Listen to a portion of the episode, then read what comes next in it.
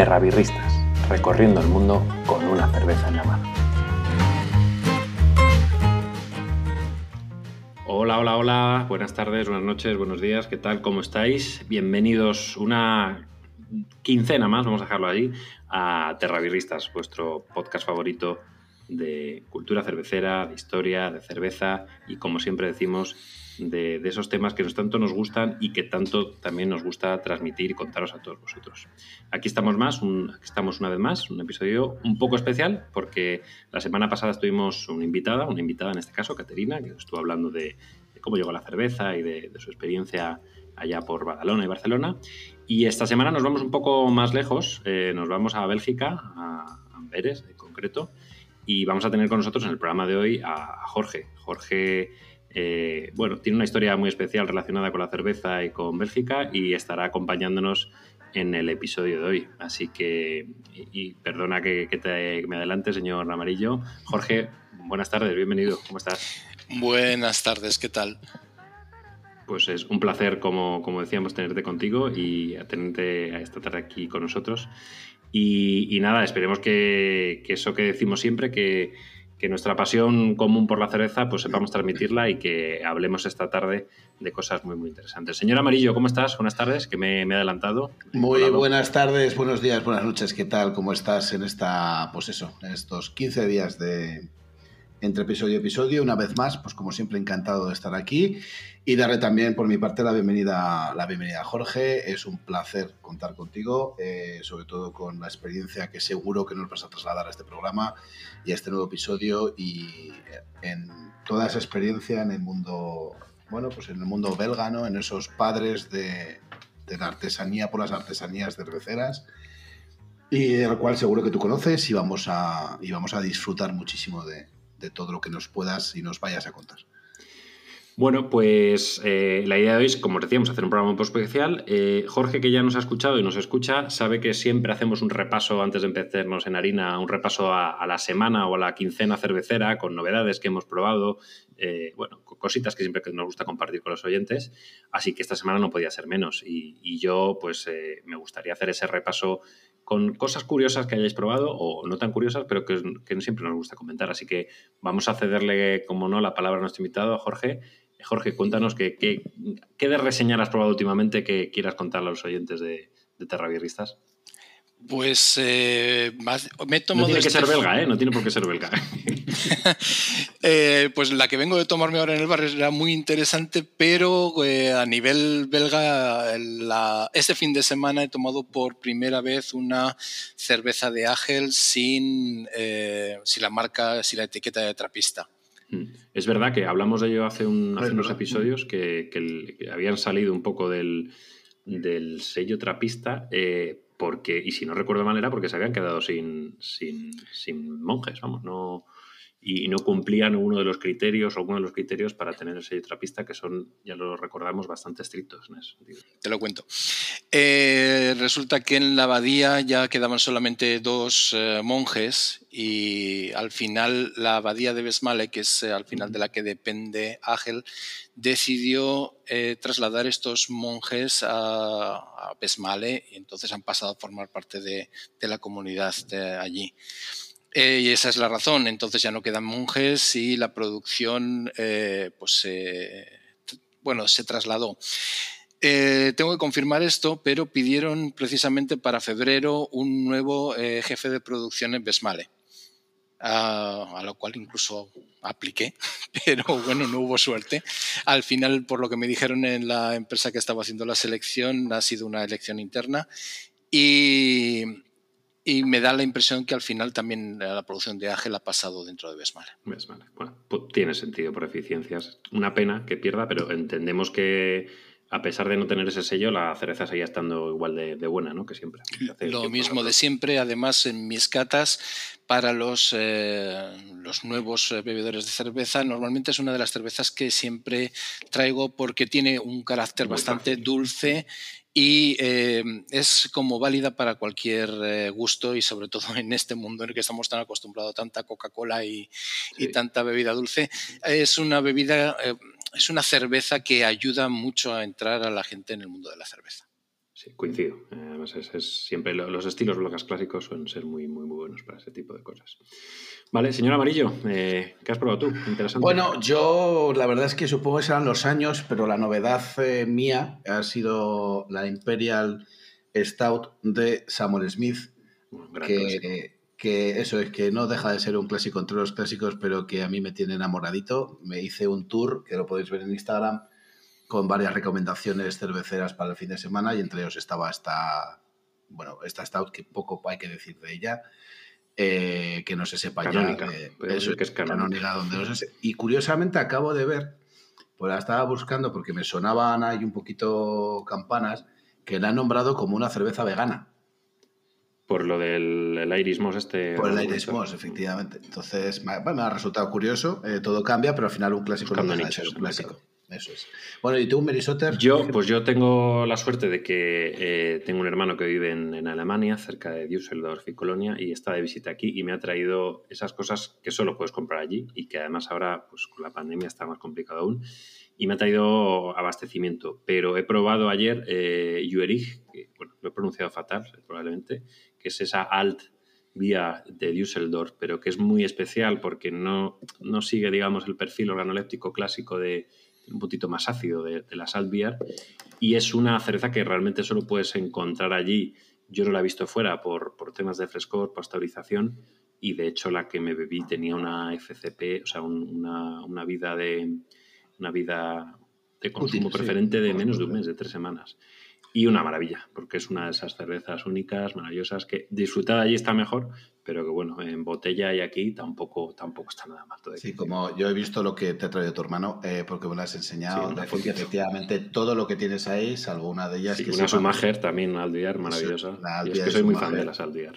Eh, en la mitad de las de, este tipo de cervezas van sin pasteurizar, van sin pasteurizar por, por la, la gran rotación de producto que tienen, sobre todo la zona donde, donde están. Al final no recuerdo. Bueno, Jorge nos lo confirmará, me imagino que en Centro Europa pasa en todos los sitios, que, que bueno, estamos muy acostumbrados al consumo local y entonces un pasteurizador al final cuesta una pasta. Sí. Y, bueno, está dentro de la filosofía alemana tampoco. Y, y además, lo que tienes que está en, la, en el centro, centro del sitio, es impresionante, el, el, Bier, bueno, Biergarten, decir, el Beer House, porque hacen cerveza ahí y el sitio es impresionante, pero es muy pequeño. Entonces, eh, hmm. todo lo que hacen allí prácticamente se bebe, se bebe allí, porque además el consumo allí es súper generoso, por decirlo así eufemísticamente. Pero es una maravilla. Es uno de esos sitios eh, que merece la pena visitar eh, si te gusta la cerveza. Así que dejamos aquí una, recomendación. Bueno, pues he hecho el repaso cervecero con, con, con estas tres recomendaciones que, que, dejamos siempre y que os dejaremos en, en las redes sociales. Eh, vamos a meternos de lleno en, en, De Cañas por la Historia, en una edición muy especial, porque como os decíamos al principio, contamos con Jorge, eh, que es experto en, escuelas belgas, en, estilos belgas, en cultura de belga, de historia. Eh, Jorge nos contará luego que bueno, se dedica también a, difundir la cultura cervecera, en concreto en Amberes, en Amberpen. Y vamos a tener pues, una edición especial centrada, como no podía ser, en, la, en la historia de la cerveza belga eh, así que nada, como siempre, eh, nuestra maravillosa caretita, nuestro cartela y volvemos enseguida. Terrabirristas, recorriendo el mundo con una cerveza en la mano. Pues ya estamos de vuelta. nuestra maravillosa, como siempre decimos, cartela. Aunque he de decir que la semana pasada se nos coló. Sí, se nos coló. Hice esta introducción y la edición, eh, lo que tiene el render, que los que se dedican al diseño gráfico y a la edición de Adiós sabrán que se te pasa un render es habitual, pues a mí en principio eso no lleva render, pero bueno, se me pasó. Así que esta vez nos aseguraremos de que entre esa careta maravillosa. Y ya estamos aquí en De Cañas por la Historia eh, con nuestro invitado, con Jorge. Y, bueno, pues eh, señor Amarillo, Jorge, vamos a hablar, yo aquí hago un poco de, coordinador de la mesa redonda, eh, de Bélgica, pero en concreto, ¿de qué? ¿De qué parte de la historia de la cerveza, de la historia de Bélgica? Vamos a hacer el repasito. Bueno, yo voy a hacer simplemente la presentación porque evidentemente aquí eh, el experto de los expertos es Jorge. Eh, comentar, bueno, nos quedamos anteriormente en el último episodio, nos, quedamos en ese avance de la independencia americana hacia las, hacia las EPAs y hacia, la, digamos, la revolución o la normalización de la cerveza dentro del proceso productivo como un producto más, donde aparecerán las lager y ya hablaremos de ellas.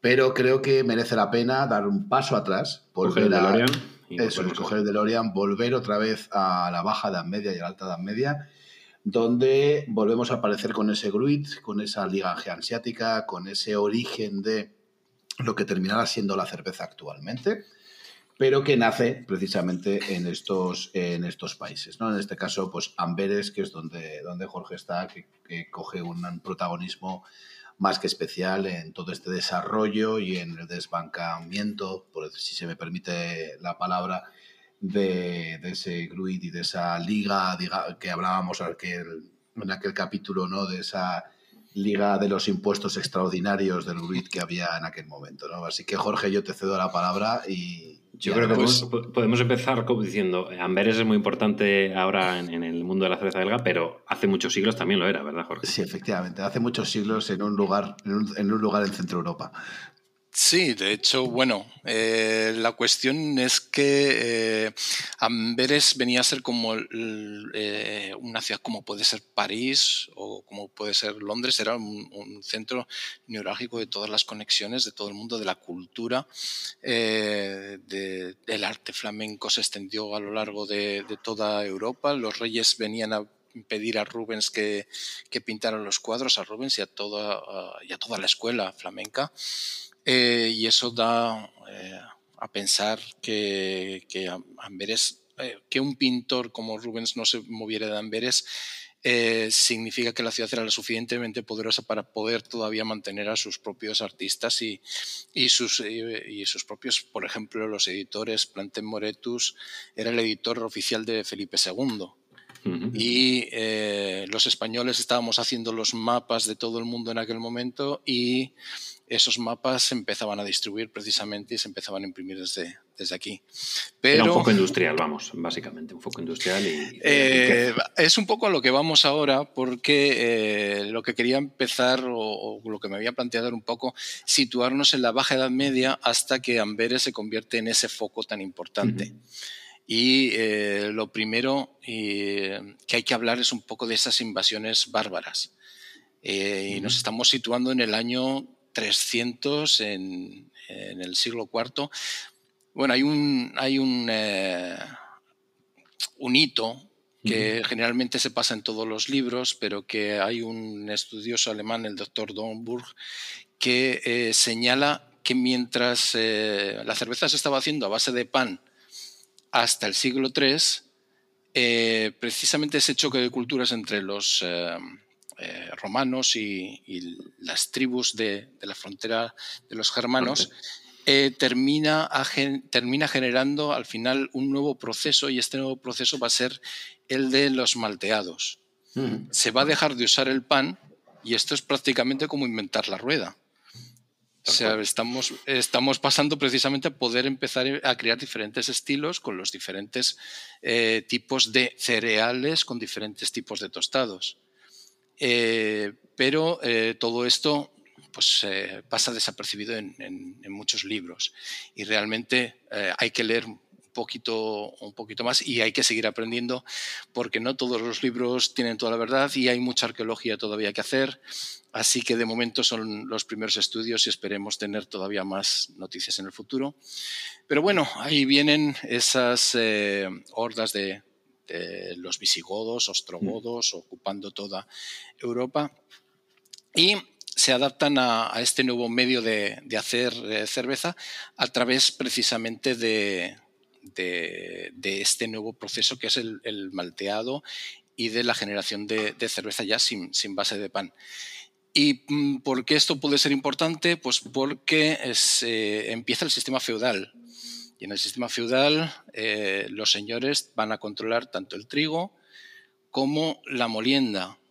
Y eh, la molienda se tiene que hacer en grandes molinos, que hay que tener un cierto dinero. Y eh, el, hecho de usar maltas va a suponer que van a tener que pasar por el molino, cosa que antes cuando usaban el pan, las personas ya no necesitaban usar el molino. Claro.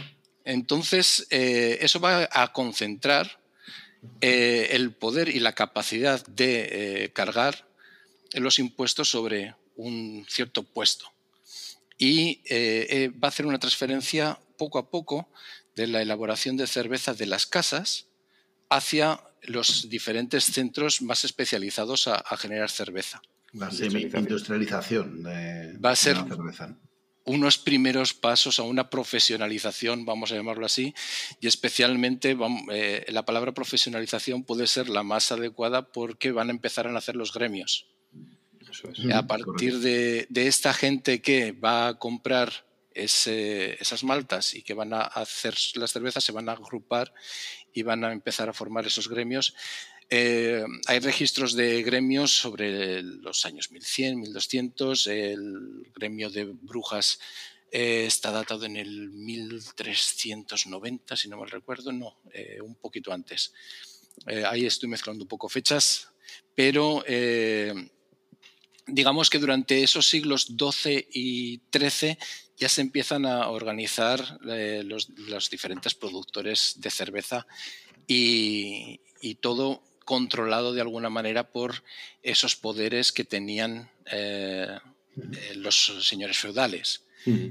Eh, junto con los señores feudales, la otra organización que también se, se apoyaba en estos controles eran precisamente la iglesia. Tenían los campos, tenían sus molinos y tenían sus hornos de pan que usaban también para, para preparar esta, eh, estas maltas. integración vertical que dicen en escuelas de negocios, sería una integración vertical. De hecho, aquí si nos acordamos, había un personaje que estaba al otro lado del charco, digamos, en las islas, que era John Infeld, o Einfeld, que fue el primero que fundó la Asociación de Cerveceros en Londres, alrededor de las fechas en las que estás tú. De los gremios. de los gremios, sí, la Asociación de Cerveceros de Gremios.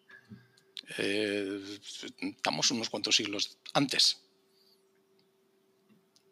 Siglo XIII. Sí, sí, sí, John Infeld, de hecho, está, eh, a lo mejor he dicho yo mal el siglo. Eh, esto fue durante el siglo XII, siglo XIII, más o menos. Pero si todavía no se había descubierto América. No, en, Londres. En Inglaterra, en Inglaterra, perdón. Ah, en Inglaterra. En Inglaterra. Dijo. Sí, Inglaterra. Me refería al otro lado del charco de Bélgica, o sea, no. Al otro lado del canal, al otro lado del canal, de la Mancha. Perdón. Digo, ¿qué es esto? No, no, no, en Inglaterra quería decir, perdón. Eh, ciencia ficción y. Bueno, estábamos en los gremios. Hemos, venga, estamos en los gremios, pero me, me, voy a saltar un momento a, San Arnoldo. ¿Por qué San Arnoldo? Porque, bueno, pues eh, es el patrón de los eh, cerveceros belgas. Ah, mira, eh, ya hablamos, o ya habláis de señor Amarillo de, de Irlanda, pero en Bélgica, San Arnoldo, en el año 1080, se le mandó por parte del Papa a venir a, estas tierras a pacificar un poco, a poner entre acuerdos a, a los diferentes nobles con el rey francés, eh, consiguiendo grandes progresos y es patrón de los cerveceros belgas y de las tabernas belgas porque durante sus eh, predicaciones se dedicaba a invitar a la gente a que dejara de tomar agua y tomara cerveza. Iba a tener mucho fan, ¿eh? mucho, mucho gato. Entonces el, hombre lamentablemente no vivió demasiado por aquí, por Flandes, porque si no me recuerdo mal, llegó en el 1080 y murió en el 1087. Eh, pero bueno, le dio lo suficiente para tener ahora su capilla en Odenburg, con sus eh, reliquias allí, que está cerca del mar, cerca de Ostende, cerca de Westflettern, relativamente. Y, eh, y su imagen es, precisamente se suele representar con un barril y con una jarra de cerveza. ¿En qué fecha eh, se celebra su, su, su, su, onomástica, las nomásticas de San Arnoldo, el día de...? No me acuerdo. Vamos a... Ah, mira, aquí lo tengo, estaba buscando. 14 de agosto, pues mira, podemos hacer un... No voy a hacer una especial porque estaremos de vacaciones, pero bueno, queda cerquita, 14 de agosto. No, sí, diré de que de hecho aquí en la ciudad donde vivo hay un bar que se llama así, San, Arnaldus. Pues yo, desconocía esto, mira, no sabía...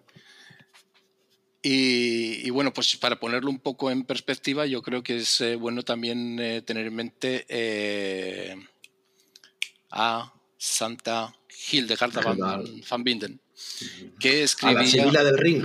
Claro, que escribía su física... Por aquella época, sí. sí, su libro, su tratado sobre física y botánica. Ah, física sacra, eso. Física sacra. Bueno, pues eh, escribía su tratado de botánica y física, como bien has dicho, eh, en el año 1071.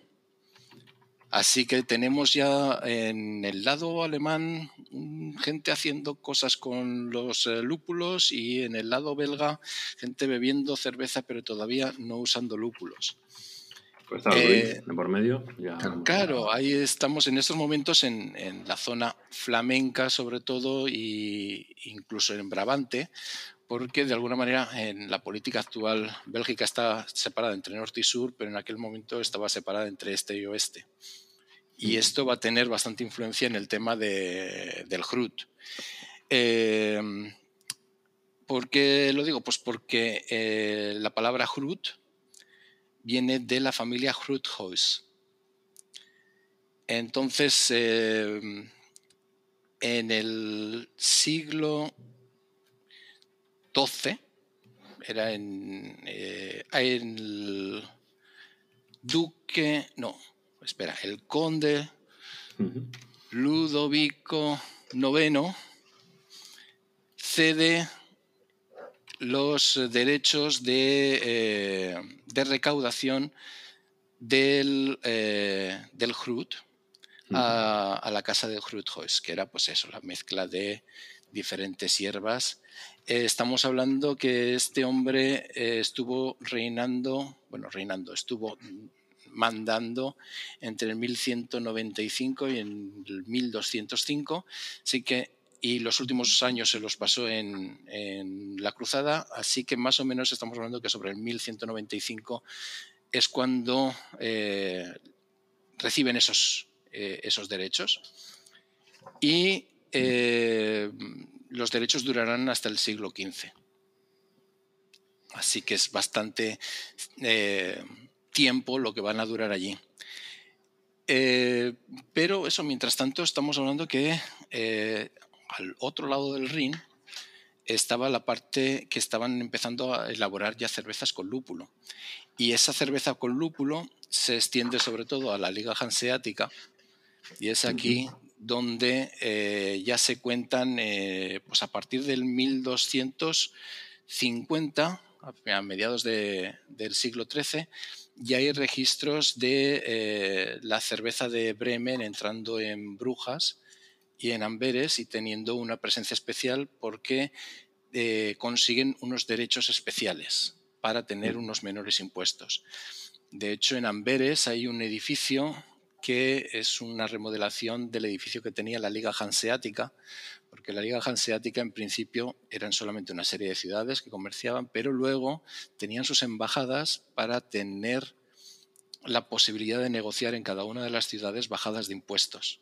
Sí, lo que, Una especie de Unión Europea. Eso es, comentamos en, si recordáis en Terraverristas, en uno de los programas hablamos de esos puertos francos y esas embajadas, concretamente en la ciudad de Hamburgo, eh, donde estaban esas negociaciones de esas, negociaciones de bajadas de impuestos. Em, ya, y estamos en el, en el 1250, he estado hablando antes, eh, pero claro, 1250 también hay algo interesante, que es eh, Jan Primus, del cual ya, ya habéis hablado. Pues, eh, y lo saco a colación porque la tumba se ha encontrado debajo del edificio de la Bolsa de Bruselas, que es el edificio que van a usar para hacer el Museo de la Cerveza de Bruselas programado para el 2023. Ah, mira. Entonces, parte de la visita. nueva. Primicia, casi. Parte eh, de la visita que estaban preparando va a incluir la parte arqueológica, la parte inferior de, la bolsa de, Bruselas, e incluirá la visita a la tumba de, de Jan Primus, de, de Gambrinus. Porque la bolsa de Bruselas entendemos que se la han llevado a un edificio más moderno y, se ha quedado el, edificio histórico vacío, ¿no? Por eso es el. Efectivamente. En los años 80, si no mal recuerdo, empezaron ya a vaciarlo y en el año 95 estaban trabajando solamente 15 personas. es todo eh, informático hasta El resto todo informático. Y han, eh, decidieron vaciarlo, no sabían qué hacer con él. Después de grandes discusiones, pues sabéis que en principio, si no vuelven a retrasar el proyecto, primavera del 2023, Museo de la Cerveza en Bruselas. bueno, pues lo apuntamos para ir a visitar. Ahí queda. Noticia casi, iba a decir primicia, ¿no? Pero bueno. no, ha sido realmente muy, muy destacado el, este tema. Yo creo que porque ya han tenido algún retraso, hmm. lo están manteniendo un poquito por debajo, pero bueno, eh, si no es primavera realmente el proyecto, eh, tiene por detrás otra historia, pero estamos en, otro punto en estos momentos. Vale, eh, pues ¿por dónde sigo yo ahora? Pues estábamos en la tumba del señor Primus. Vale, ya sé, ya sé que dónde voy a seguir. En las ligas hanseáticas, ¿vale?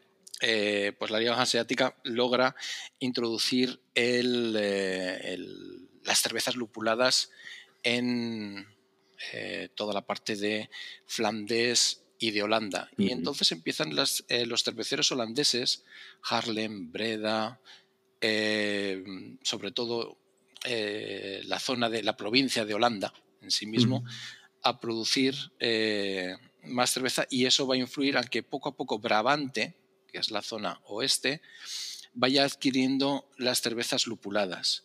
Y estamos hablando que hacían cervezas estilo Harlem, que así se llamaban, las que llevaban lúpulo, en, el 1368 en Lobaina, 1370 en Malinas, en, 1400 Amberes ya tiene eh, licencias para trabajar con lúpulo, mientras que en Brujas se van a quedar en toda esta evolución pues un poquito atrasados. Y eso va a llevar también eh, que la parte de Flandes se queden un poquito atrasados y eso os llevará a pensar también en una consecuencia en uno de los estilos más clásicos, que son las Oudbroin, que no tienen precisamente ese carácter lupulado. Eso es. O sea, em, si todo tiene un poco esa relación con, lo que ha sido la, historia detrás de, de cada uno de los estilos. Y además que la Sodurin tiene una influencia casi más del mundo del vino, ¿no? Por la elaboración. Y es curioso como si se alejan más del componente del lúpulo y del ingrediente del lúpulo. Y en mi parecer es uno de los estilos, uno de los grandes conocidos en los estilos de raza y uno de los, personalmente, mis estilos favoritos. Siempre tengo algo en la nevera, alguna Pruin. Pues mira, yo ahora solamente tengo la que intenté copiar yo. Pero bueno. Eh, vamos allá. Eh, no sé cuánto he hablado ya, no sé si. Pues vamos, el, vamos bien, pero 27 minutos llevamos, según 27 minutos. El, este.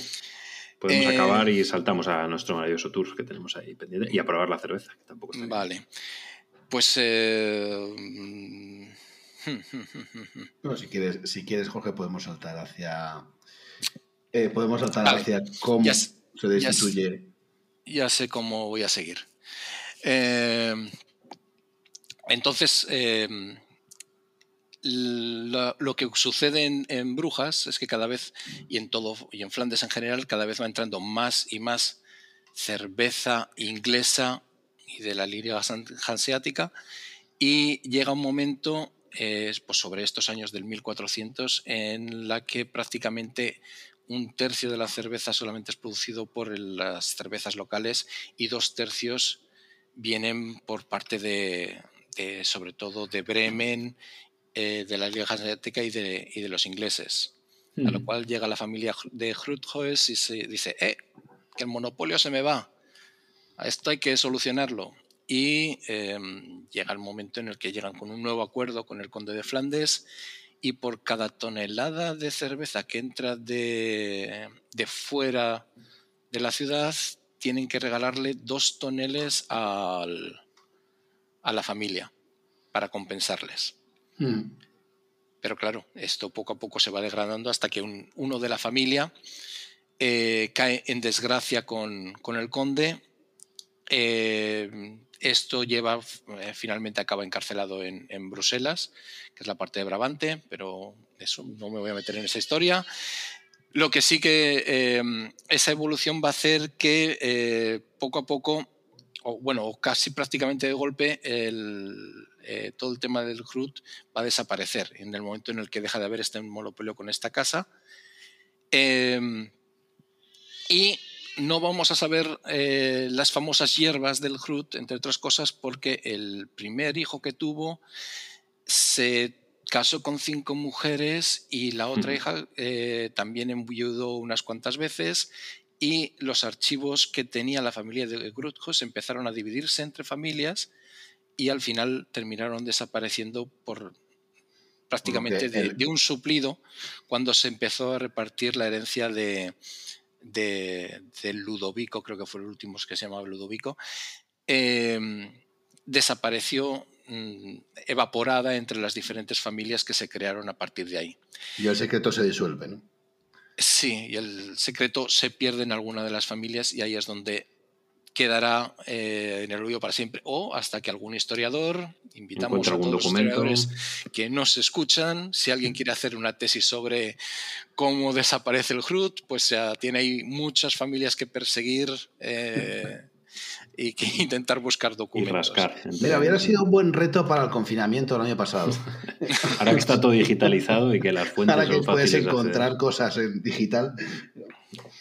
Ya, bueno, para decir que, la decadencia del, lúpulo en la parte de Brabante, la parte este, empieza en 1379 eh, cuando Venceslao de Brabante mm, hace una declaración oficial diciendo que eh, está de acuerdo con que el Grut desaparezca de Brabante a cambio de que eh, pongan especiales cargas sobre el lúpulo.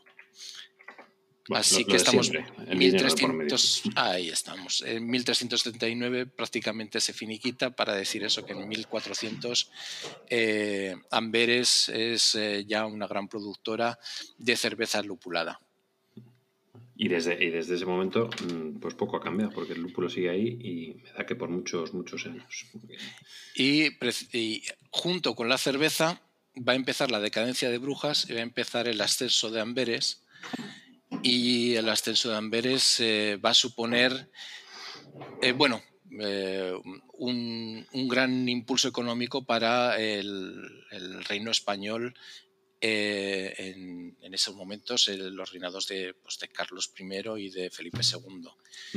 Em, a ver, iba a decir algo mientras estaba ahí terminando esa frase, pero se me ha ido el santo al cielo.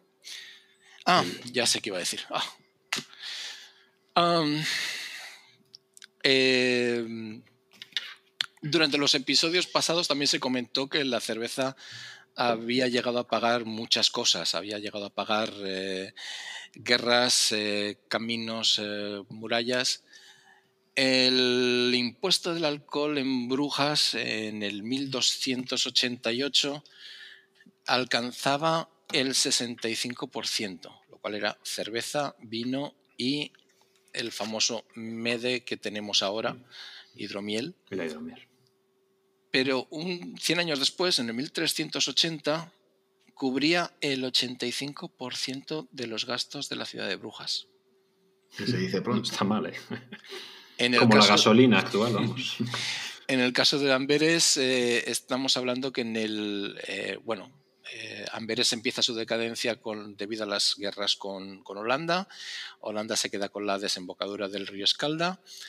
Eh, pero aún así, la cerveza en Amberes, sobre todo con la decadencia de las otras industrias, llega a niveles de un 60 a 65% durante los siguientes tres siglos, los impuestos generados por la cerveza. Hmm.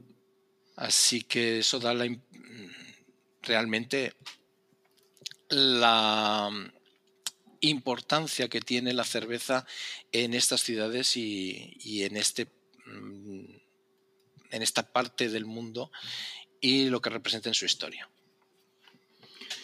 Muy bien, pues repaso completo, repaso interesante. Hemos descubierto que el patrón de los cerveceros belgos, que me ha encantado, es San Arnoldo, ¿no? ¿Hemos dicho San Arnoldo? sí, San Arnoldo. Arnoldo.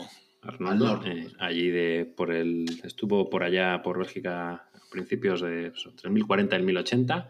Hemos descubierto, bueno, más que descubierto, hemos averiguado que en Bruselas va a tener en 2022 un museo de la cerveza, que ya es verdad que, es raro que no lo tuviera antes, ¿no? Porque siempre que vas a una capital o un sitio cervecero, siempre hay un museo, un centro de interpretación, y Bruselas, que es un poco la capital mundial, vamos a decirlo así, de la cerveza, y ya es raro que no tuviera un, museo. pues aquí te tengo que cortar porque tiene dos museos ya.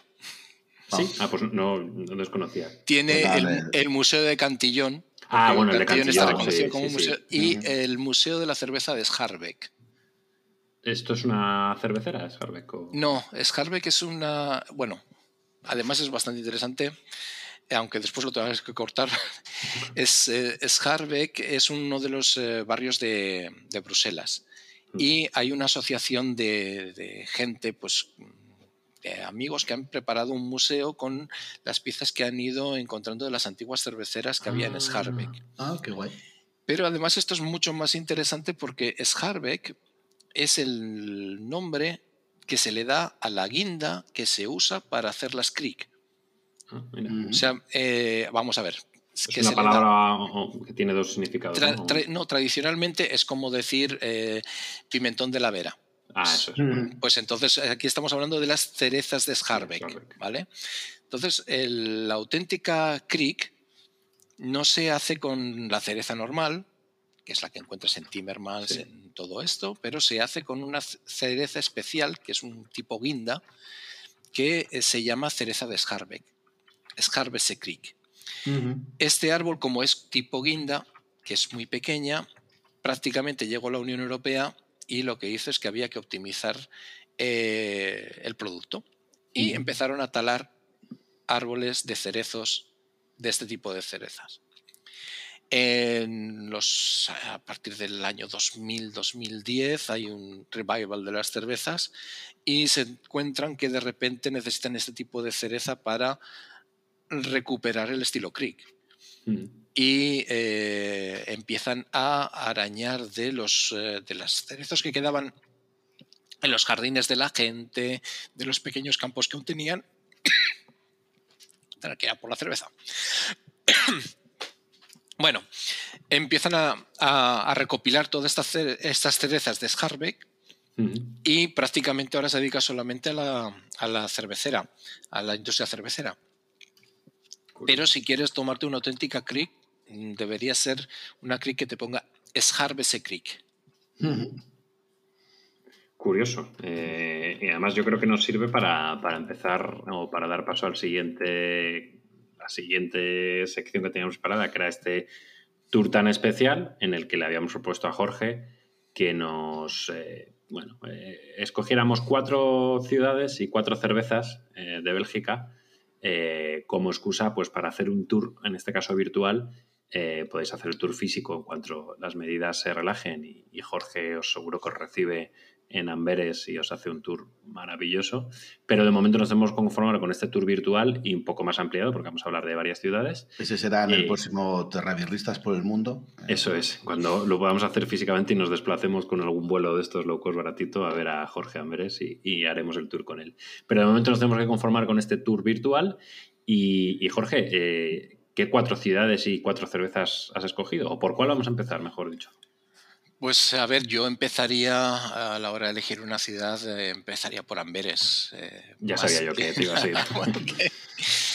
porque es la gran desconocida, yo creo. Eh, cuando se habla mucho de visitar Bélgica, estamos hablando de Bruselas, Brujas, y Gante, y luego la gente vuela a Ámsterdam a fumarse sus canutillos.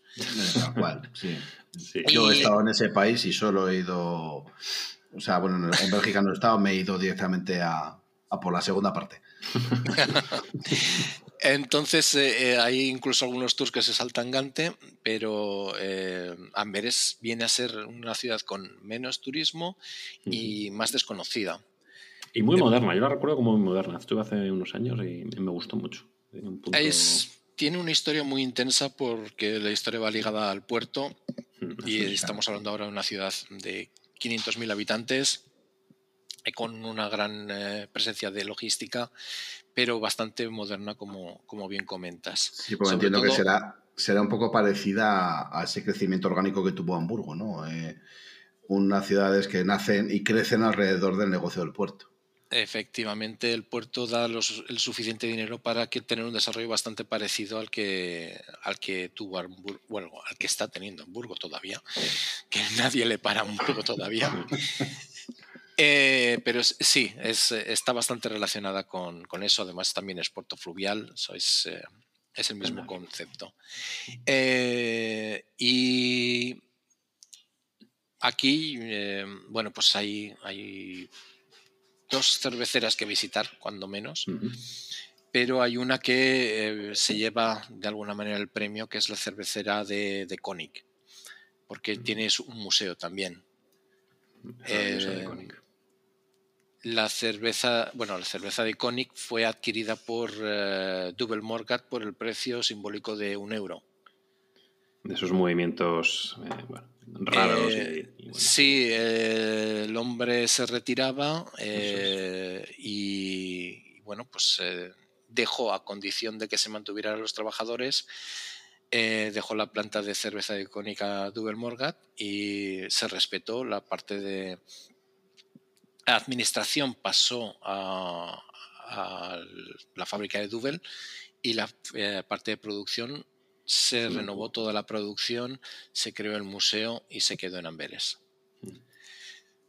Eh, luego, claro, eh, no hay que negar eh, la visita a Gante con sus del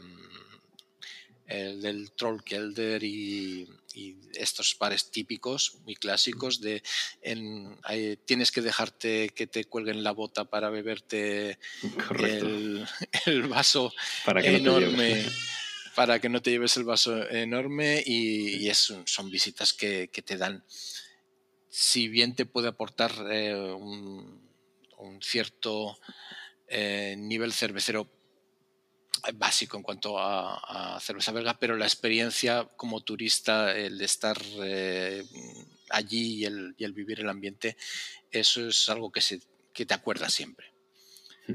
Eh, Brujas, ciudad preciosa, ciudad que también tiene Half de Man, es también la, visita obligada allí, la cervecera que hay en el medio de la ciudad. Eh, y bueno, Bruselas eh, desde el 2007 hasta 2021, que estamos ahora, ha tenido un crecimiento en 16 cerveceras nuevas. ¿Por año? Eh, ¿O en, total En total. Mm. Estamos hablando que en el 2004 solamente estaba Cantillón, solamente quedaba Cantillón en todo Bruselas. Y ahora mismo estamos contando 17 cerveceras dentro de Bruselas, el, boom del craft eh, en Bruselas. Project, ¿verdad? Que es este, te ha tenido mucha. Ah, en estos momentos, eh, Brasserie de la Mule está haciendo un eh, crowdfunding eh, para hacerse un tap room. ya estaban produciendo a nivel un poquito bajo y van, van a ampliar y van a hacer una cosa bastante interesante. Y hay un crowdfunding eh, corriendo en estos momentos. Y esas serían como las, las cuatro ciudades imprescindibles. Luego siempre queda ese momento que dices, mm, para una quinta, eh, Lovaina es una buena opción. Lovaina, sí. Mm. Capital cervecera también, ahí está la sede de... de... yo conozco Lovaina, conozco Lovaina porque estuve a punto de irme a hacer el máster de cervecería allí. pues eh, es, un buen, es un buen sitio. Capital cervecera, Vale, yo aquí, antes de. Bueno, en principio, en primer lugar, gracias por este, por este tour. Desde luego tomamos nota y eso, en ese Terrapiristas por, por el mundo, seguro que, que, iremos, a, iremos a visitarlo y, y, contaremos con tu, con tu colaboración y tu compañía, seguro. Yo antes de pasar a la, a la parte de degustación, que es la parte final del de este episodio. Si querías, eh, bueno, conocer un poco, sobre todo de tu mano, Jorge, porque eres el que estás allí. Eh, yo siempre he dicho que los belgas son los, los bueno, los inventores ¿no? de, ese craft, por decirlo de una manera, como entendemos el día día de hoy del craft. Eh, los alemanes son los tecnólogos y los belgas son los, los, ideólogos o los artistas. ¿Cómo, cómo ves en, en, la zona de Bélgica y sobre todo en Centro Europa esa evolución del sector craft? Es decir, ¿Bélgica va virando hacia ese camino o siga por su cultura tradicional? Es una pregunta tan interesante como compleja, porque tienes los grandes grupos cerveceros. Los grandes grupos cerveceros eh, están actualizando a base de talón. Y, están incluyendo, vamos a poner el típico ejemplo en el que eh, eh, eh en su día todavía no era IBM, eh, no tenían eh, una cerveza blanca y terminaron comprando Juharden. Bueno, pues eh, cosas como esas están pasando a la orden del día.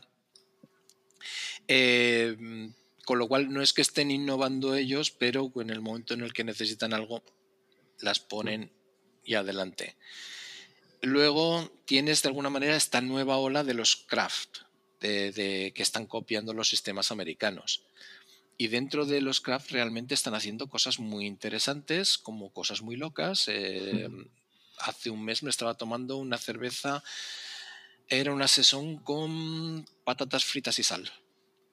Eh, como ingredientes, quieres decir, ¿no? Como, acompañamiento. O sea, no era la tapa, la tapa no eran patatas fritas y sal. No. Entonces era una cosa bastante atrevida en la que eh, estaban usando el starch, el, almidón, sí. el, almidón.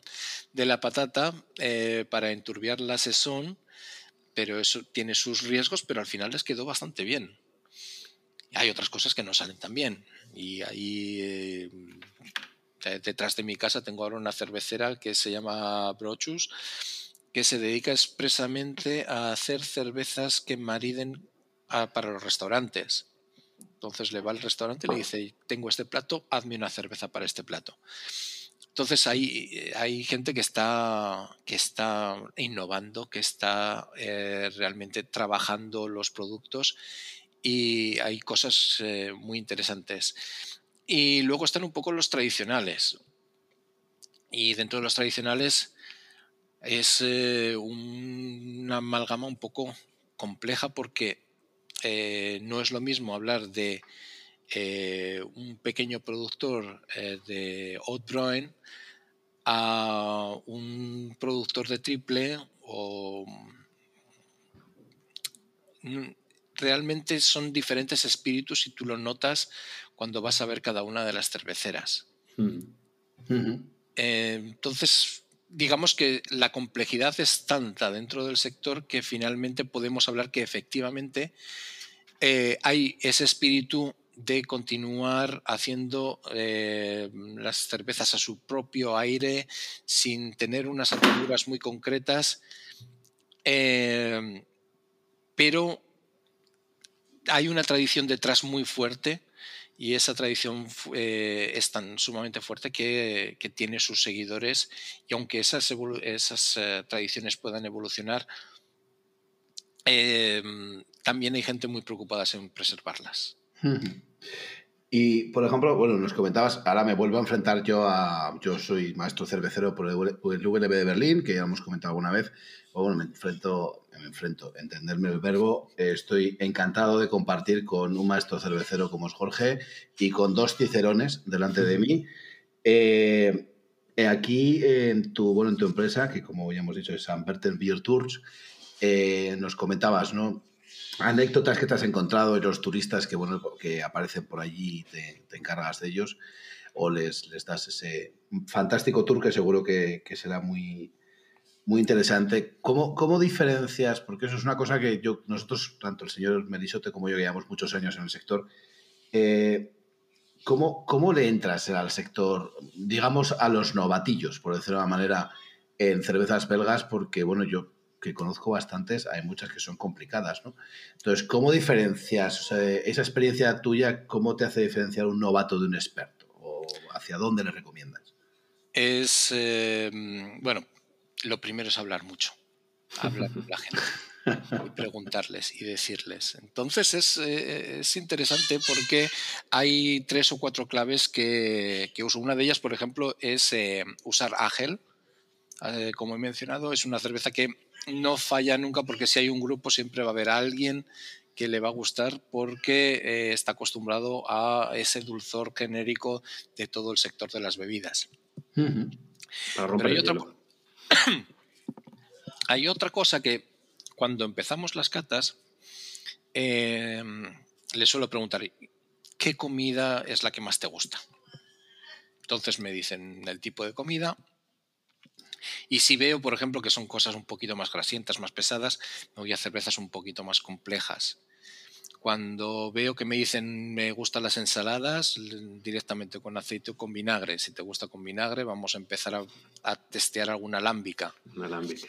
O si te gustan eh, ahí el aceite eh, que tenga un poquito más de aceite, a lo mejor ya me voy un poquito a las hot broin. Eh, cuando me piden algo un poquito más especiado, pues a lo mejor me voy a una double y una triple cuando le van un poquito más cosas cítricas. Entonces, eh, la pregunta de qué es lo que te gusta comer es eh, una gran clave a la hora de empezar a orientarme. Y cuando ya les pones la primera cerveza y te dan sus primeras impresiones, poco a poco vas decidiendo eh, lo, que, lo que va a ser la próxima cerveza. Y en mi caso, porque digamos que hay varios tipos de tours eh, cerveceros y está el tour cervecero que tienen sus acuerdos con los bares y que te van a dar sota caballo rey, eh, te van, recuerdo eh, una persona me estaba comentando, el dueño del Rey de la Cerveza, que es una tienda de cervezas en, Zaragoza, que le llevaron por un tour en, en Bruselas y claro, y le dan lefe si eres el dueño de una tienda de cervezas y te da el F, pues no. la coges en el súper, vamos. Te quiero decir, al distribuidor todos los días, lo tienes ahí, ¿no? Claro. Eh, pues eh, digamos que tienes un poco el, guía no profesional al cual le dan una serie de directrices y que sigue las directrices y además tiene unos acuerdos con los bares y se saca un porcentaje en cada bar. Y luego pues eh, tienes un poquito más el, estilo libre.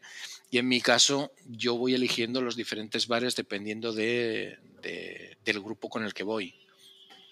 Entonces, si de repente veo que eh, el chico está emocionado con la cerveza, pero la novia no, entonces les intento llevar a un bar histórico para engancharle un poco con la historia de la ciudad.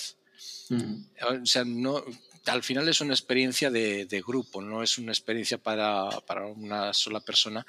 intentas eh, dar un poco a cada uno y en las cervezas, sobre todo, el intentar que poco a poco vayamos y que esa tercera cerveza, eh, que suele ser los, los tours, tres cervezas o cuatro, pues ya sepa qué cerveza es la que le va a gustar seguro.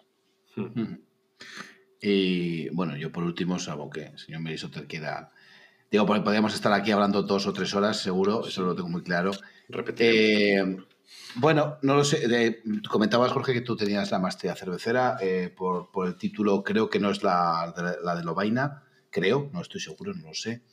Eh, y luego, bueno, pues nada, un poco porque como aquí en, en nos gusta mucho el salseo, que nos cuentes alguna anécdota con típico grupo turístico que viene a ver Amberes y no sé si acaba en el río o acaba...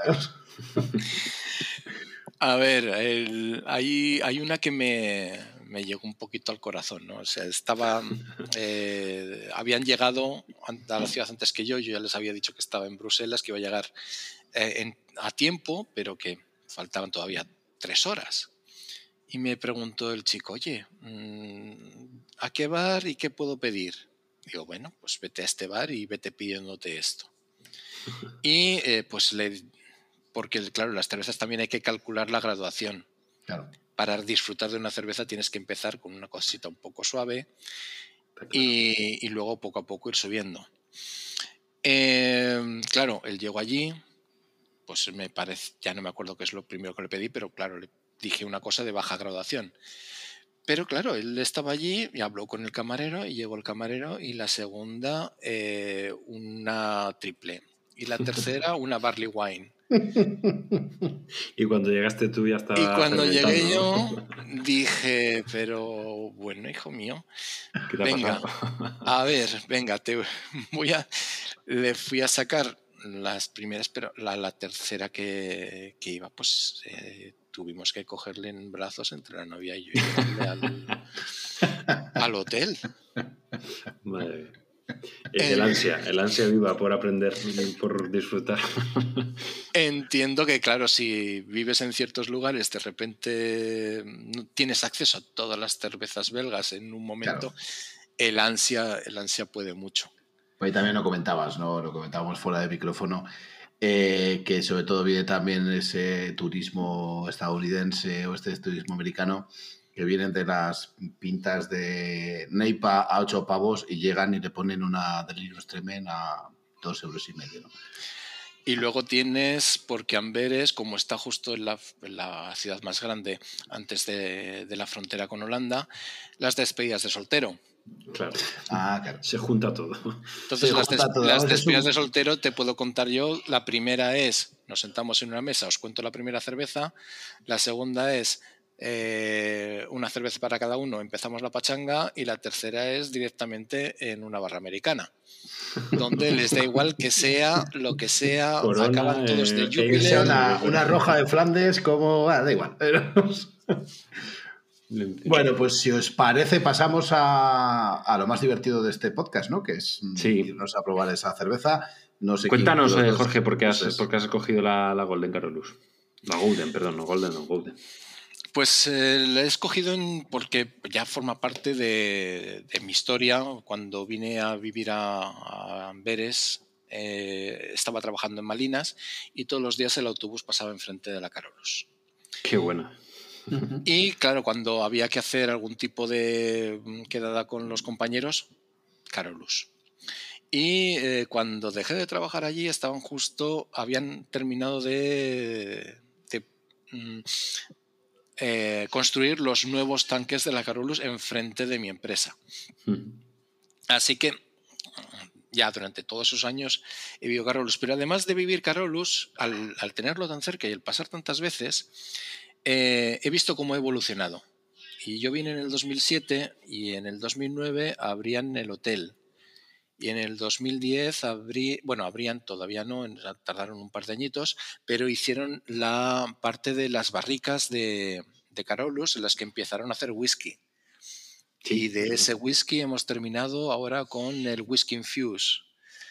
Y la Hop Senior no existía eh, y la he conocido nacer, así como eh, la Man and Blueser y otras cervezas de la misma cervecera. Eso por la parte que me, me toca a mí personalmente. Eh, luego la cervecera se puede visitar y es una de las más recomendables. Y tengo que obligatoriamente recomendar tomar el cuco a la cerveza. Es el ¿Eso plato es? típico- Cuéntanos. es el Cuéntanos, plato típico cuéntanos. de Malinas. El cuco es una Ah. especie de pollo grande bueno. y se eh, cocina en, en Carolus. No. O sea, el pollo a la cerveza español, por decirlo de una manera. Es un pollo a la cerveza. El cuco tiene una carne un poquito más tierna Mm. eh, y realmente es un bocado bastante curioso. Y claro, es una cosa que no vais a poder porque además se llama el Mechelse cuco, el animal, o sea, el cuco de Mechelen. Ujú. y es allí donde hay que, que tomarlo.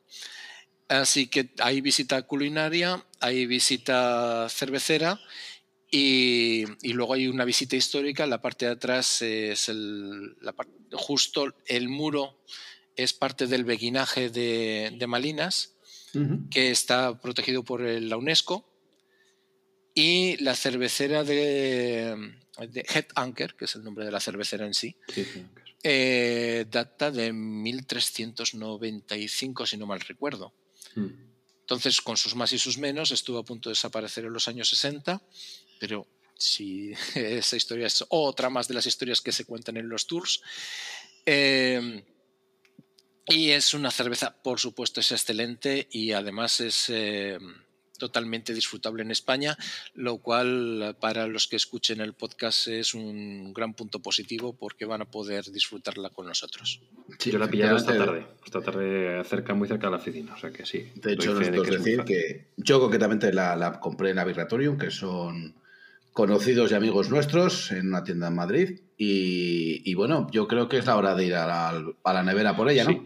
Yo, antes de nada, eh, si os quedaba alguna duda de, por qué mm, Jorge mm, es el guía que debéis escoger si alguna vez vais a Amberes o, a Bruselas, aquí habéis tenido, vamos, eh, nos ha hecho la combinación gastronómica, la ruta, la ruta turística y encima las referencias históricas que no pueden faltar. O sea que, bueno, yo creo que con ganas, como decíamos antes, de que se normalice un poco la situación sanitaria y poder vivir, yo por lo menos mm, ya tengo ahí un viaje a la vista y seguro que, me tomaré una o dos con, Jorge en, Amberes o en El primer Terravirristas por Europa va a ser en Amberes. Yo creo que lo, podemos plantear, como llevarnos la grabadora y hacer la primera, primera edición internacional. De, Esa, la primera salida europea fuera de España va a ser Amberes, pero lo tenemos decidido. Lo acabamos de decidir porque, vamos, ya habéis visto eh, que es un placer eh, que Jorge te acompañe y que, que, en este caso a través de, de la fibra óptica, pero en persona seguro que y en físico la, experiencia gana mucho más. Así que. Pues encantado de recibiros por aquí.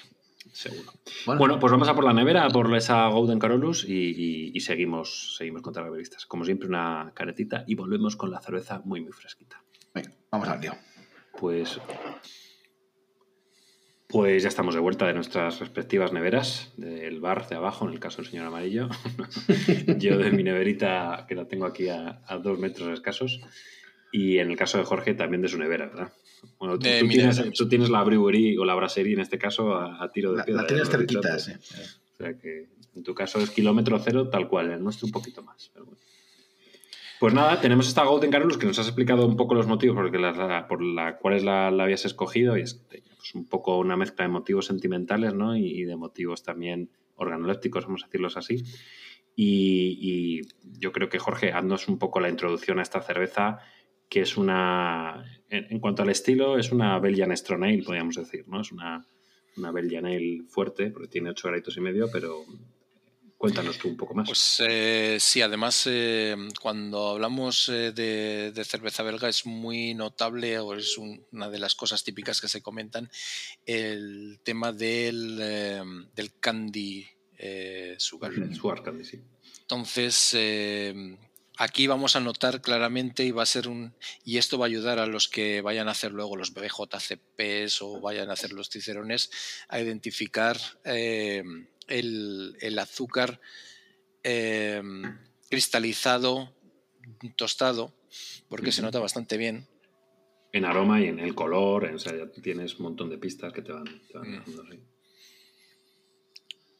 Luego tienes en, la primera impresión, tienes eh, un, carácter donde se nota ese, punto de la levadura, podríamos decir mm, tipo de, banana, una cosa así. Y, en boca están muy presentes tanto eh, pues, eh, ciruela, mm, cierta pasa.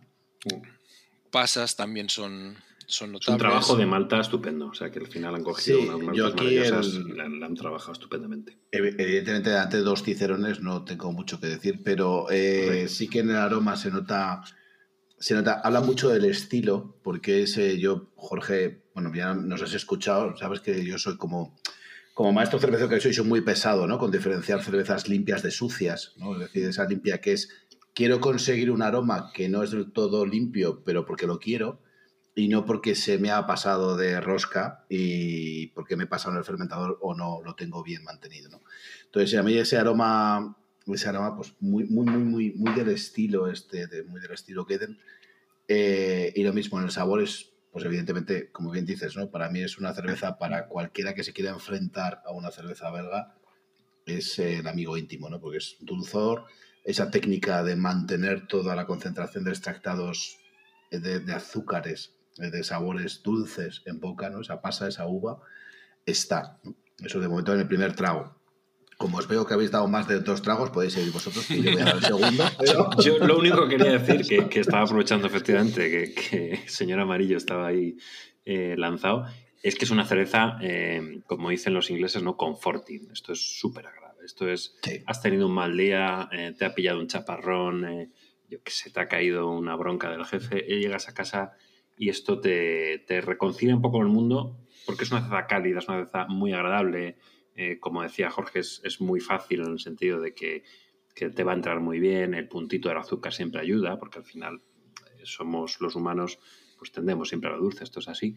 Y, a mí me parece es esa cerveza que, te arregla un mal día, vamos, es, y hay además una característica que hay veces que le pasa a este tipo de cervezas que eh, no termina de tener un buque mm, demasiado presente y termina un poco acuoso. Pero este, sin embargo, tiene, eh, tiene el cuerpo suficiente como para que realmente disfrutes de ese trago. Y, tiene el cuerpo suficiente, pero luego es esta, eh, que no tiene esa presencia abrumadora del alcohol que en algunas cervezas pues, puede resultar hasta un poco desagradable. ¿no? eso, es lo que, eso es lo que iba a decir. que te da de alcohólico, ¿no? En este caso es lo que es, es calidad, es agradable. Es, lo que iba a decir, que acostumbrados a otras cervezas que hemos degustado aquí, que son Scotch, eh, Scotch Ale, es que Strong Ale, esta no se nota, ese sabor alcohólico no se nota, está muy tapado por muy tapado por ese tono, de, digamos, de azúcar frutal, ¿no? O sea, de fruta. Hmm, sí, de isovaléricos, perdón, de, de acetato isoamilo, de, de ese plátano, de, de, esa fruta madura. Y yo aquí sí que además diría que, que en, el, en el caso de esta, y no puede ser otra forma, ¿no? El, lo que hay de alcohol, que sí que hay, que, que está, si rascas, encuentras un poquito en nasal y en el retrogusto, eh, en retronasal, esas notas de alcohol, pero es un alcohol limpio, es un alcohol agradable, no, no nos lleva esos alcoholes duros, ¿no? El alcohol fusel que puedes encontrar en algunas cervezas donde la fermentación pues ha jugado un papel ahí un poquito discutible. Y los tostados, además, que, se nota que, están, en ningún momento llegan a, apoderarse de, nada, sino que simplemente te dejan una pequeña capa que complementa a esos, eh, esos azúcares y esos, esas notas frutales. Y ese sabor es, es, así, es, limpia. Es, eh, hay una palabra que a mí no me gusta mucho utilizar cuando hablamos de cerveza, que es balanceada, pero en este caso sí que podemos decir que está muy compensada y, y todos los, los, un poco los pies eh, o las patas de esta cerveza están en su justa medida todas. Así que decía Jorge, pero precisamente ahora que le acabo de dar, que ya voy por la mitad como vosotros, eh, ese sabor a... Sí, ese, ese sabor a, levadura que está porque tiene que estar. Es decir, no es se me ha envejecido, eh, se me ha roto la levadura, me ha fastidiado la fermentación. No, está ahí porque tiene que estar, porque es una cerveza que no está filtrada, que es una cerveza turbia y, tienes ese sabor no alisado, sino a levadura viva, que es un sabor muy, muy agradable en boca, extremadamente agradable. Y, sí que decir, bueno, no hemos hablado del color, pues el color evidentemente es un color mmm, ambarino o Rubí, a mí me, gusta como rubí, brillantito, tiene un punto ahí. Ah, pues depende del muro que tengáis detrás. Bueno, si yo como tengo... como, hemos dicho muchas veces en, en nosotros nos estamos viendo, Jorge y yo tenemos en la parte de atrás tenemos el mismo color. Eh, entonces depende. Sí, es verdad, parece que estáis. esto no lo vais a ver porque no lo hemos grabado después del experimento, pero es verdad que el fondo de, Jorge y el señor Amarillo ahora mismo son exactamente lo mismo. Parecía que están en, el mismo estudio. En mi caso no, que se me ven todos los trastos por ahí, pero. Pero sí, conforme se calienta va saliendo el sabor maltoso, el sabor tostado. Y la verdad es que es un acierto de cerveza, eh, es una gozada. Y los que estamos a este lado de a este lado del sur de Europa es una gozada poder encontrarlo en cualquier sitio. Y el 8,5% de alcohol, supongo que si te ves tres lo notarás porque empezarás a decir cosas, pero, eh, pero no se notan para nada. Y desde luego, mm, sí que esto ya os lanzo la pregunta a los dos. Maridaje con esto, mm, brasa poca, ¿no? Yo, es que aquí soy, para los maridajes soy muy, muy loco, pero dale, Jorge, que tú también tienes. Yo, me gustaría que nos digas algo muy local, muy de. algo muy local, espérate un momento, que ahora precisamente la semana pasada adquirí un hermoso libro llamado Beer and Chocolate. Bueno, mm. qué maravilla, mis dos, pasiones. Eh, además, al parecer, la edición está, está ya fuera de. Me costó conseguir este mm. libro. Y Em, recuerdo que había un maridaje eh, con un chocolate específico. Pero ahora incluso necesitaría las gafas. yo, eh, eh, hablando mientras terminas de buscar el este, hablando de chocolate y cereza, yo creo que uno de los mejores fue una porter con ese chocolate con naranja que, eh, que lleva trocitos de naranja, que bueno, que hay bastantes fabricantes. Ese es uno de los últimos de cerveza de chocolate que me ha parecido espectacular. Hablamos, de hecho, hablamos de esa maridaje entre Porter y. Sí, sí. Si no estoy, si no estoy... chocolate con jengibre también, que me encanta. Si no está eh. mal equivocado, hablamos en, la de San Peter. Sí, exacto. La, la San Peter, la, en el capítulo que nos vimos una, una, una cream stout. Pero pues bueno, la verdad es que, bueno, a ver, a ver, no sé, yo es que te digo, no, no puedo decir nada más de esto, como que, esto está exquisito. y, y que, bueno, pues si lo tuviera que maridar, quitando que tengo el conocimiento que tengo, eh, que sé cómo se hacen, eso sí, no lo he dicho, pero porque lo ha dicho antes Jorge, que este tipo de estilos, el, el, lúpulo ni está ni se le espera, y efectivamente ni está ni se le espera. Pero esto con un choricito de pueblo picante y un poquito de pan de, de pueblo, vamos. A mí, a mí es que me, el, chorizo, yo le haría una acidez, un chorizo, porque el, pimentón me puede con todo. Pero cogiendo tu punto de la, de la carne, a mí esto me fliparía con... Unas Ahora no es temporada, pero con, exacto, con un, con un plato de carne contundente, unas serrillas o con un plato de caza. Yo con un faisán, sí, con una salsita de, de, setas, unas chalotas, algo así, esto puede ser espectacular. incluso pues añadirlo ¿no? como ingrediente en la, salsa puede ser espectacular. Eh, finalmente no he encontrado, aunque he encontrado algunos em, estilos parecidos, eh, pues estaba una Holden Drag eh, por aquí que que se asimila bastante, pero el maridaje no me parece muy acertado porque lo estaban maridando con un, bombón que tiene dentro eh, Abotcat. Que es, ¿no? es, no, ah. es un licor especial que hay aquí en, Bélgica, que es una ah. especie de licor de huevo. Ah, como un ponche de huevo. Es como un ponche de huevo. Entonces yo lo termino de ver demasiado dulce. ¿Abocados? ¿Puedes la traducción? Eh, no, es un ponche de huevo mm, especial que se llama Advocat. Entonces eh, lo proponían aquí, pero a mí me parece una combinación que se va demasiado a lo dulce y termina siendo demasiado empalagosa. Entonces, dentro de que iría perfectamente con el cuco a la cerveza, que va a maridar perfectamente con esto, porque eh, ya, ya tiene la misma combinación. Em, yo me iría más hacia unos... Em, eh, los bombones con almendras, por ejemplo, eh, o con ah, avellanas. Los pralinés con ese, pero con ese toque de fruto seco. Yo creo que va a ser una combinación bastante buena. El avocat, ya sé lo que es el avocat, me acaba de venir a la... Es que a mí me, suena... Se utilizan en coctelería mucho. Se utiliza en coctelería, efectivamente. ya, sé lo que es, sí. Sí, sí, y eso es un poco, eh, coincido contigo, Jorge, yo no lo veo porque se utiliza en coctelería, se utiliza poquito porque tiene una presencia bastante potente, es muy dulce. Mira, yo no, yo no, no, conocía, no conocía ese tipo de... la boca.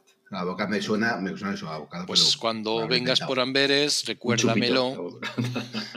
vale, eso cuenta con Nos vamos, completamos el tour con, eh, con un advocat o completamos el tour en un sitio de, de ginebras de Genever. Bueno, también. Yo, que, eh, los belgas están tan orgullosos de su eh, de su cerveza como lo están de su Genever. Que no, sé... no es una marca, ¿no? Bols es de allí. ¿De? No es una ginebra belga. Bols, me, me, o holandesa, recuerdo una. No, pero es, es que esta ginebra no se hace con, con junípero, no se hace con, ah. con esto, sino que se hace con grano.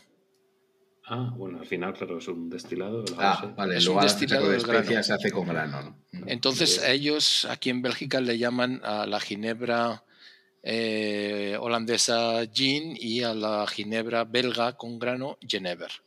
Esto lo desconocía también. Yo te acepto el reto siempre y cuando no me pase como que de hecho era una parte de, de especial de Cañas por la historia que quería hacer con The Last Drop, que no sé si lo conocéis en Edimburgo, eh, al lado de una plaza donde se supone que, ah, bueno, se supone no, donde ahorcaron a una mujer que la ahorcaron tan mal que la mujer quedó viva. Eh, y se, llama Last Drop, el, pub. El... se llama The Last Drop, el pub, sí, y donde te ponen un, un muestrario de whiskies calientes. Os podéis imaginar en enero beber whiskies calientes. que te agradecido pero peligroso. Te imaginas siendo la señora yendo al cementerio de Edimburgo, porque madre mía, es normal que estuvieran viva, vamos.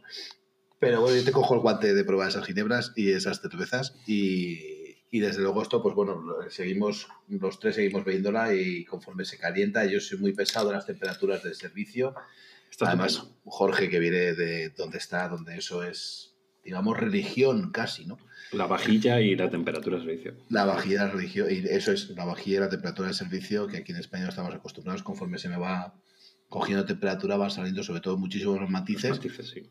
Y hay un matiz que es la primera vez que lo detecto en este tipo de cervezas, es la sequedad en lengua. O sea, a mí se me está quedando la lengua relativamente seca. No piensen mal los oyentes, no me he bebido 10 millones de Carolus.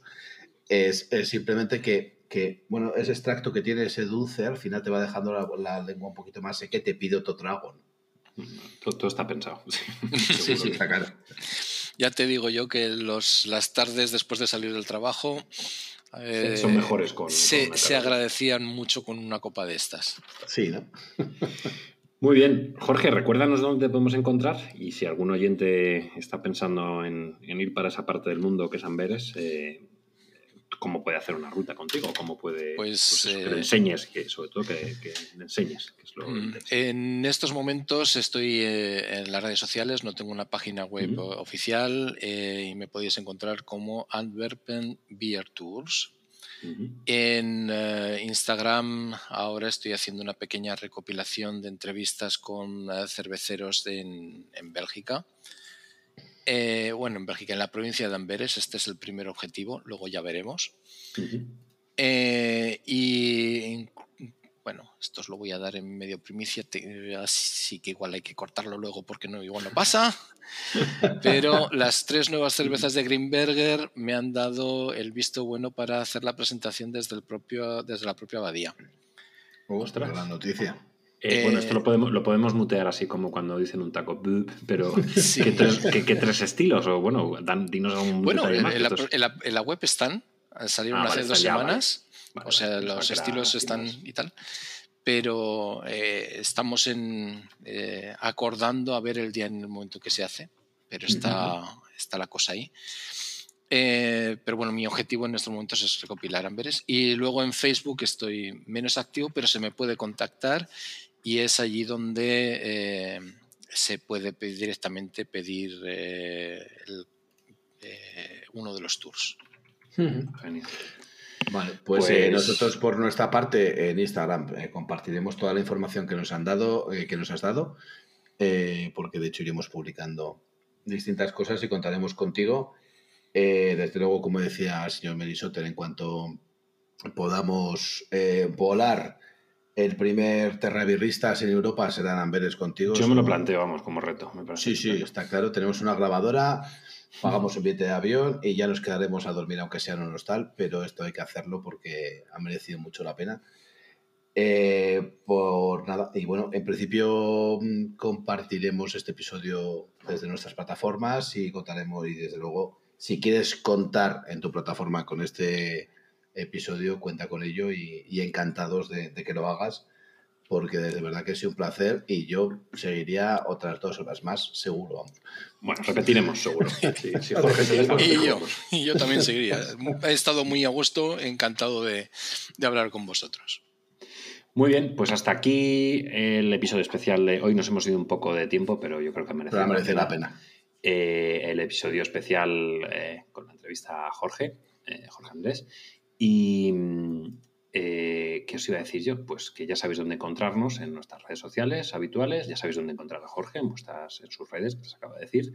Nuestra recomendación, por supuesto, no puede ser más que, que, si vais a Bélgica, si vais a Amberes, si vais a Bruselas, pongáis en contacto con él, porque ya habéis visto que es un experto conocedor de la cerveza, de la historia y de las ciudades de Amberes, de Bruselas y del resto de ciudades belgas. Y, hasta aquí, pues eso, nuestro episodio especial. Os dejamos esta vez con un tema relacionado con la cerveza, pero que has cogido el propio Jorge. Así que, Jorge, eh, ¿qué es eso que está sonando de fondo ya? Es eh, un tema de Tom Bass eh, que trataba de ser un tema satírico de los belgas que van a visitar España e intentan ligotear en la playa. la lectura, la interpretación eh, es, también eh, interesante. Habrá que estar pendiente de la letra. ¿Perdona? El título es. El título es Dos cervezas, por favor. Y me toca especialmente porque, bueno, en Vilvoorde hay una de las mayores comunidades españolas en, Bélgica y hacen una festividad para la Feria del Rocío porque la gran mayoría vienen de Huelva. Anda. Mezcla cultural ahí. Eh, y estaba allí en el festival repartiendo eh, paella y al lado la señora que estaba conmigo repartiendo paella empezamos a hablar tal y era la madre de Tom Bass. Y eh, ella me contaba, pues es que mi hijo tal, esta canción que de verdad es que es muy conocida, pero él realmente la detesta porque en realidad no quería poner a los españoles porque en realidad la cerveza dice, cada española tiene bigote, dos cervezas por favor. Entonces, eh, pero bueno, los belgas les ha gustado mucho y al final y realmente fue un éxito hace muchos años y prácticamente todos los belgas que han vivido en Bélgica los últimos 5 o 7 años la conocen.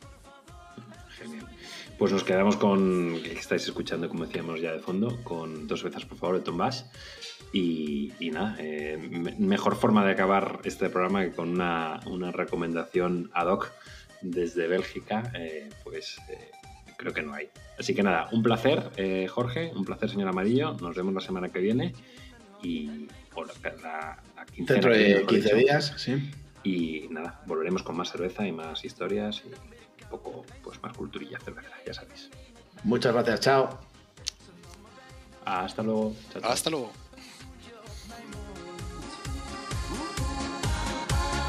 werd ik het gewaar.